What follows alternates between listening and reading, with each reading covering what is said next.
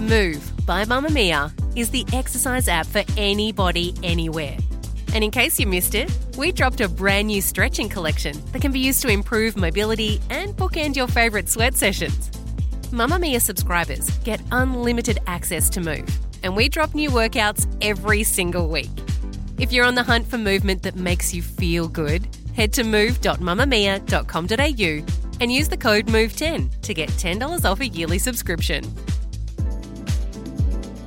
You're listening to a short amount of time to do it in. You really a Mamamia podcast. This glorious mess.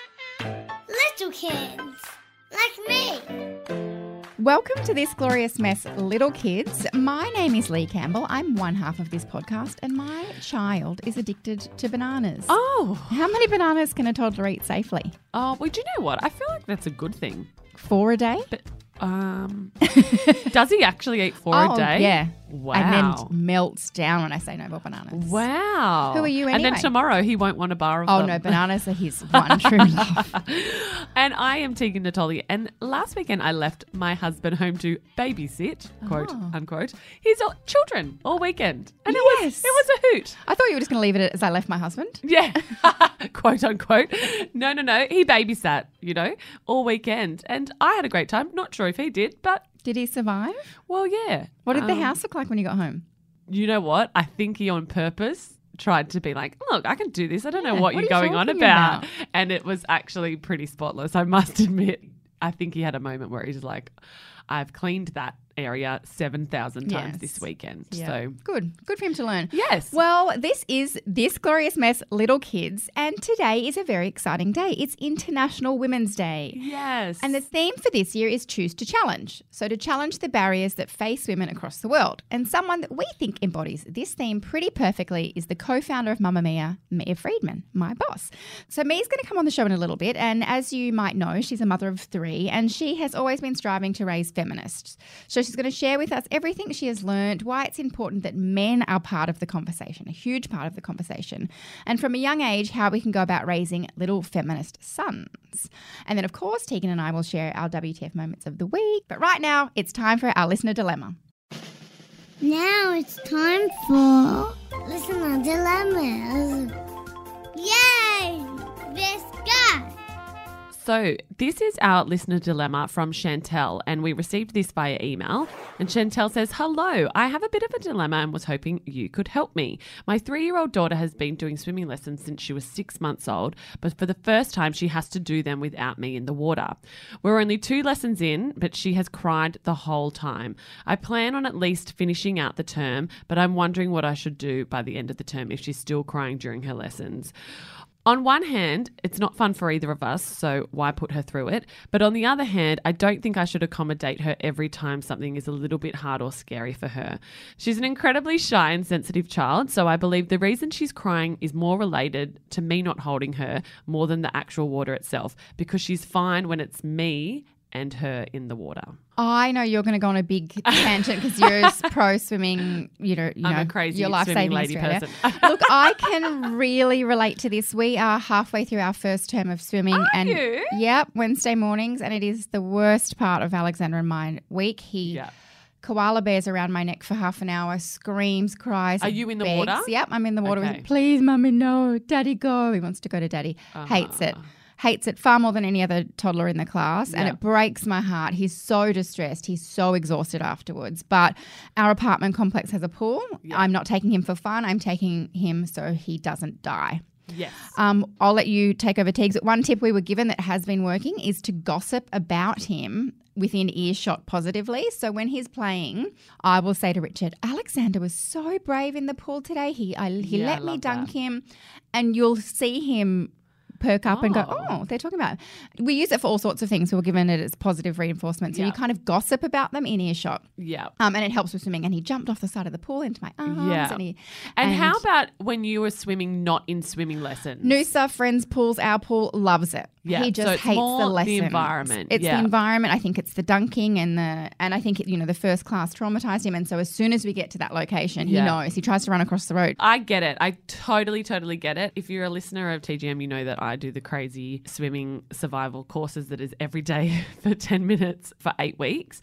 So, look, I hate to put it bluntly because, of course, as a mum, like the worst sound in the world is your baby crying or in distress. So I get that. But swimming lessons are not for fun. That's the way I really think of it. I did a collaboration with a pool fence company recently, and it was just so interesting because one in three pool owners will experience a near drowning or a drowning experience with children under five in their pool. One in three. So the stats are there. You can't say, oh, uh, you know, it, it probably won't happen, but maybe I should because there's a one in three chance that it will happen. So for me, as uncomfortable and distressing as it is, the thing about drowning is it usually happens when you're not there. Mm. So what you want your kids to have is the skills and the knowledge to know what to do when you're not there, when you can't see them, when they are distressed in water. So teaching them the swim survival techniques is more important, I'm sorry, than kisses and cuddles and happiness and rainbows and unicorns Agreed. in this case. I'm so sorry. I sound like the tough love mum here. No, but, I'm the same. I'm persevering. I dread it when we wake up on Wednesday morning. I say, "Oh, we're going to swimming, buddy." No, no, Yeah, Mummy, and no. you know what? It's like daycare. Like it will become their new norm. Like the first few drop offs are hard. The first few times without you in the water with her are going to be really tough for Yeah. you and her. But eventually, she'll forget that you were ever in the water with her, Yeah. and it will be the new norm. So you're doing a great job. I know it's hard, but stick with it, please. I agree. And guys, be like Chantel. She actually asked for our advice, and I thought we did okay this we actually week. sounded a little bit like experts today. Please send us your questions. You can email them to tgm at mamamia.com.au or you can leave us a parenting dilemma on the pod phone by calling 02 8999 9386. And don't forget, the Mamamia Parents Facebook group is where you can get amongst all the action. Just a little heads up that this next conversation mentions some adult topics and discusses consent. So if these topics affect you or bring up anything for you, please skip to the next conversation and you can always call 1 800 RESPECT. In shaping equal future for our girls, we need our boys to be part of the movement. And I think Gloria Steinem summed it up pretty perfectly back in 2015. I'm glad we've begun to raise our daughters more like our sons, but it will never work unless we raise our sons more like our daughters. I have not heard that. I That's love that. fantastic. Mm. So joining us today is Mia Freedman. You might have heard of her. She's my boss, and she's the co-founder and chief creative officer of Mamamia. Mia has three kids, one daughter and two sons, and has spoken about this before countless times. So today we wanted to know what she has done to ensure she is raising feminist sons from a young age and how she has negotiated this world that so often leaves boys out of the very important conversation. Mia, so wonderful to have you on the show. Hello, welcome to your show. Mia, first up, for those who don't know, who are you? How many kids do you have and how, how old are they? I am the co-founder of Mamamia, and I have three kids. I have my eldest son is 23, uh, Luca, and then I have a daughter who's 15, and I have a son, Remy, who's 12. So I am so much in the thick of this conversation. Mm. It's not funny. And for those who don't know, what is a feminist and why is it so important for everyone to be one? Oh, well, a feminist, it's really simple. A feminist just believes that men and women deserve the same rights, like the same financial rights, the same rights at work, the same rights over their body. Yeah, as men. So it's really simple. It doesn't matter who you vote for or what you believe in. If you think that men and women deserve, and boys and girls deserve the same basic rights, then you're a feminist. Love that. That's so simple. So, when you had Luca all those years ago, was raising him to be a good man and a feminist something that you were thinking about from day one?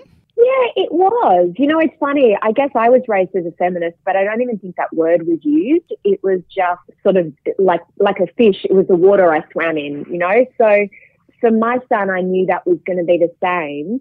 But I realized that when he got to a, a certain age and started mixing with girls more, he went to a co-ed primary school, but then he went to a single sex high school. And so then I sort of stepped it up. Why did you feel the need to do that if he was at a single sex school? Do you think because they're not boys in single sex schools aren't interacting with women that that can create a different outcome? Look, I think as a, as a mother of a daughter and a son, uh, two sons, so much is talked about girls, what to do to avoid sexual assault and so much is discussed about what girls wear and do they drink and all these things about the dangers to girls. But there needs to be the same amount of emphasis put on what do we tell our sons? Like, what do we tell our daughters about safety? But what do we tell our sons about responsibility? And at the same time, what is different to this generation when we were growing up is that their ideas about sex are going to be shaped by porn, whereas ours weren't. Mm, ours such was a good shaped by sort of fumbling in the park and talking to our friends and maybe a really awkward conversation we've had at school or with our parents.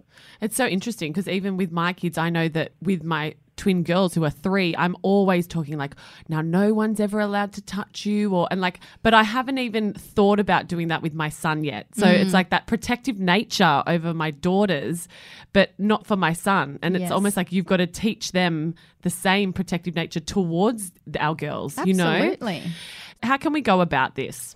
Look, I find that being in the car is a really good thing because they're trapped and they have to listen to what you're saying. So even though at times my son has threatened to throw himself out of the moving vehicle to just get away from me and my, my conversation, I genuinely find it is good because they don't have to look at you, but you can have conversations. Mm. So, you know, from a really young age, even things as basic as make them really comfortable. You know, my, my aim was that my son would be able to go to the chemist and buy me tampons if it was required, or go to the supermarket and get pick up some tampons. That's a little thing, but it's about not seeing girls as other, particularly if your son doesn't have a sister. You will be a really important role model to him about how to treat women. Mm. So you've got to be mindful if, if you are, have a male partner, uh, how your son and your daughter sees you and him interacting. That's really important.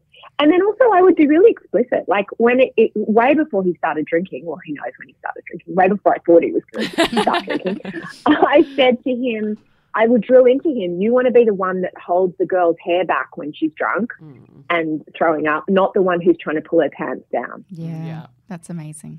You know, that kind of image, you want to be the one that makes sure she's safe and is okay and gets home Yeah. not the one that's taking advantage of her. And I would just ch- uh, pretty much chant that to the boys when they would come over before they would go out or when I was driving them home from soccer practice.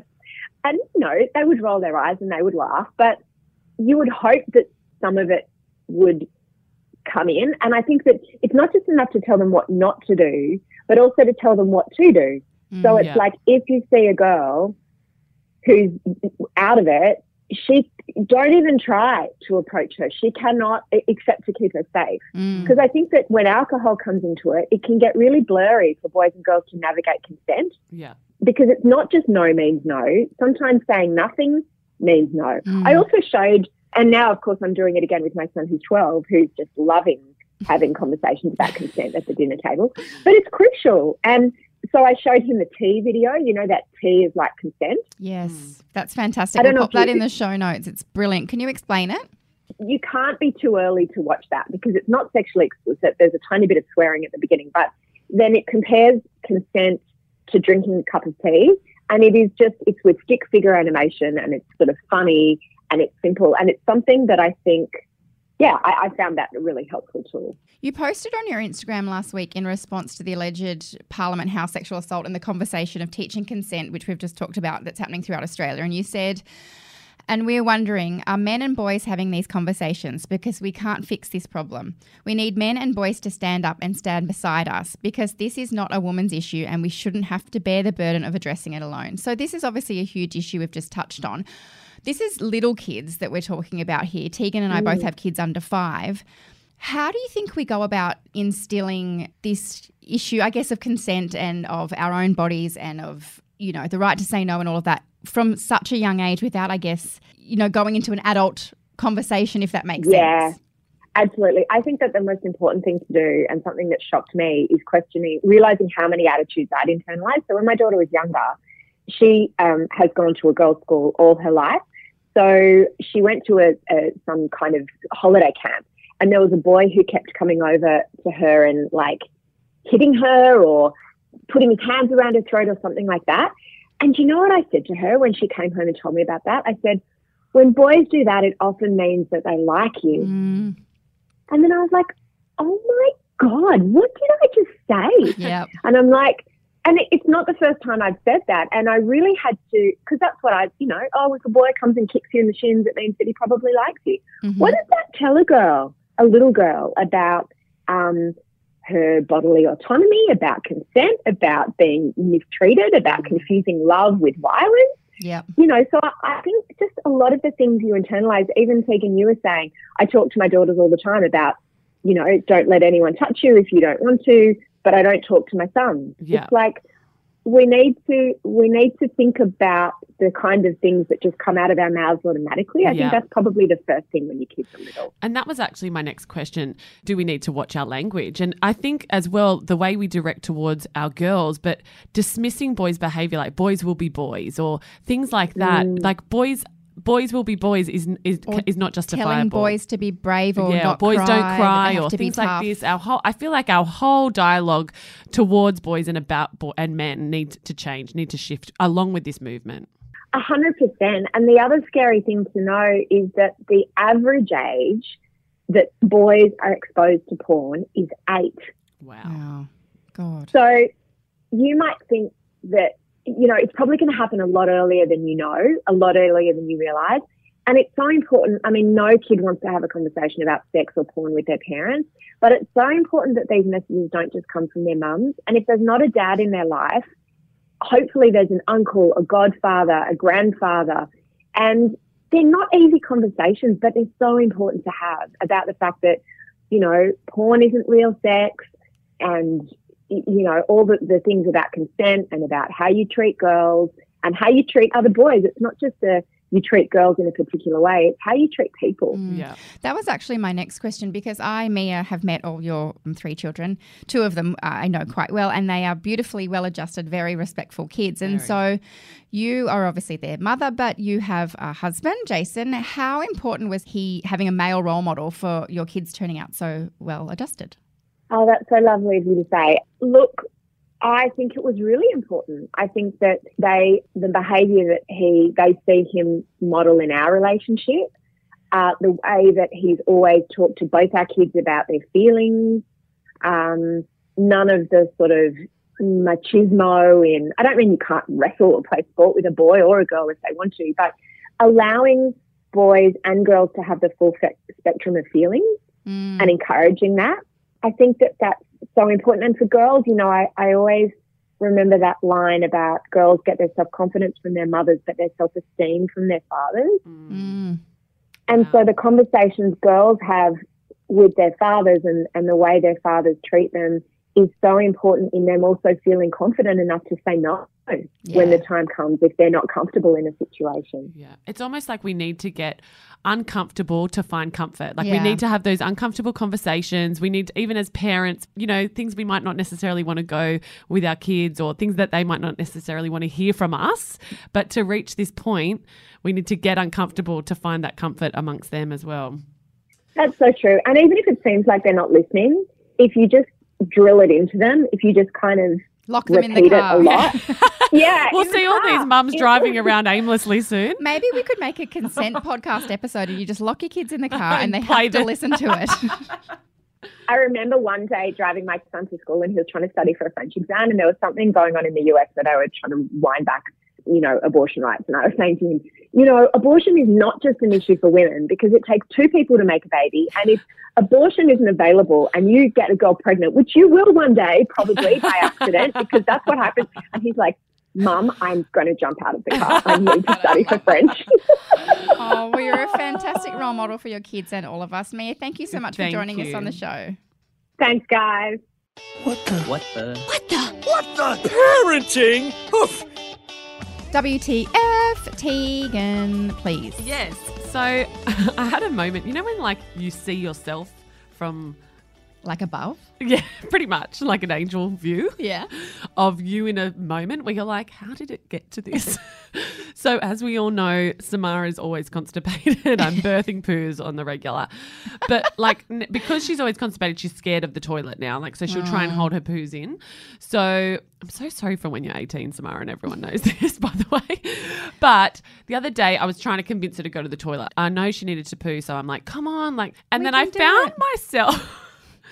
the stories I was saying, I really had an out of body experience because I was trying to reason with her that the reason she needed to go to the toilet and do her poo is because the fishies are waiting for dinner and they eat poo for dinner. Oh, I quite like And so now every day she's very concerned if the fishies have had dinner. And I'm like, what have I started? What, What, if she I doesn't started? legitimately have a poo ready to go? Oh and the well, hopefully she'll just well it out so it doesn't get stuck in there. but that was just my moment. I'm like, WTF? Like, where did I even come up with that, and why? I think that's creative. Is she on any supplements? yeah, we've just tried a new one, that. and now she's starting to shit herself at daycare. But that's for a whole other day. Try and find the right balance of how to get your Oh children God, I feel like- stools that are great texture. I feel like that's just I- parenting in yeah, a nutshell. like It's trying to life- find the balance. Your life just no the balance of crap.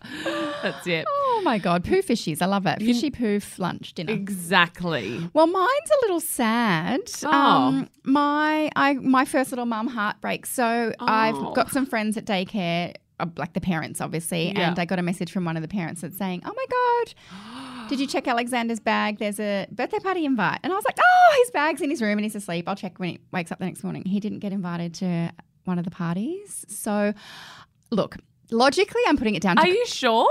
Yep, there was no invite in the bag. And then one of the other mums was like, look, say to the educators, hey guys, because they would have been the ones putting them in the bag, did you miss a bag?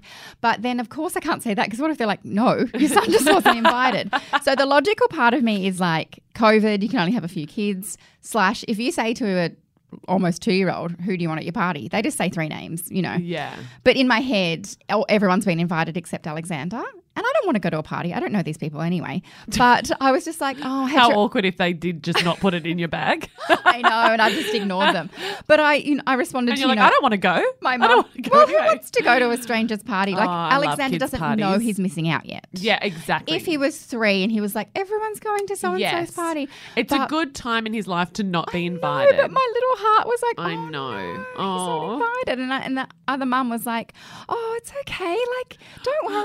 I was like, She's like, wow, I really put my foot in that. yeah, and Good it's going to happen obviously a lot more. But I was like, it's okay. Like it was more like me Comforting dealing you. with it. I He has no idea the whole scenario ever happened. But It's like when you when you're at parks and you watch your kids interact with other kids, and it's like, oh, don't be mean, or yes, like, and don't be mean to sometimes my it's kid. a little like, altercation, and you're "Oh." like, oh, he's just like, especially Yeah. when there's bigger boys. Yes. Because Alexander loves big boys. He stares at them, and they might take his car and stuff, and he just looks at me, and he's like, what Yeah. do I do? And I'm like, you got this, bud. You can do it.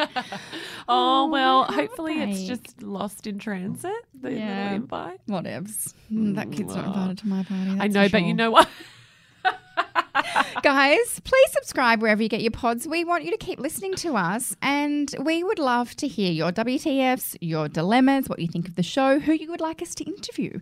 You can tell us all of that feedback by emailing tgm at mamamia.com.au, or you can leave us a dilemma in the parenting Facebook group or on the pod phone 02 Oh my gosh, you sound like one of those automated government advertising. Always read the label. this glorious message is brought to you by Mamamia, and this episode is produced by Michaela Floriano. I'll say this one better. Happy International Women's Day, and we'll see you next time. bye. Bye bye. Bye bye bye bye.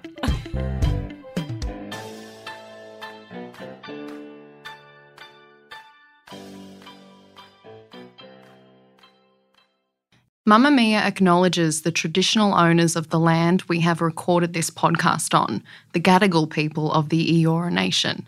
We pay our respects to their elders, past and present, and extend that respect to all Aboriginal and Torres Strait Islander cultures.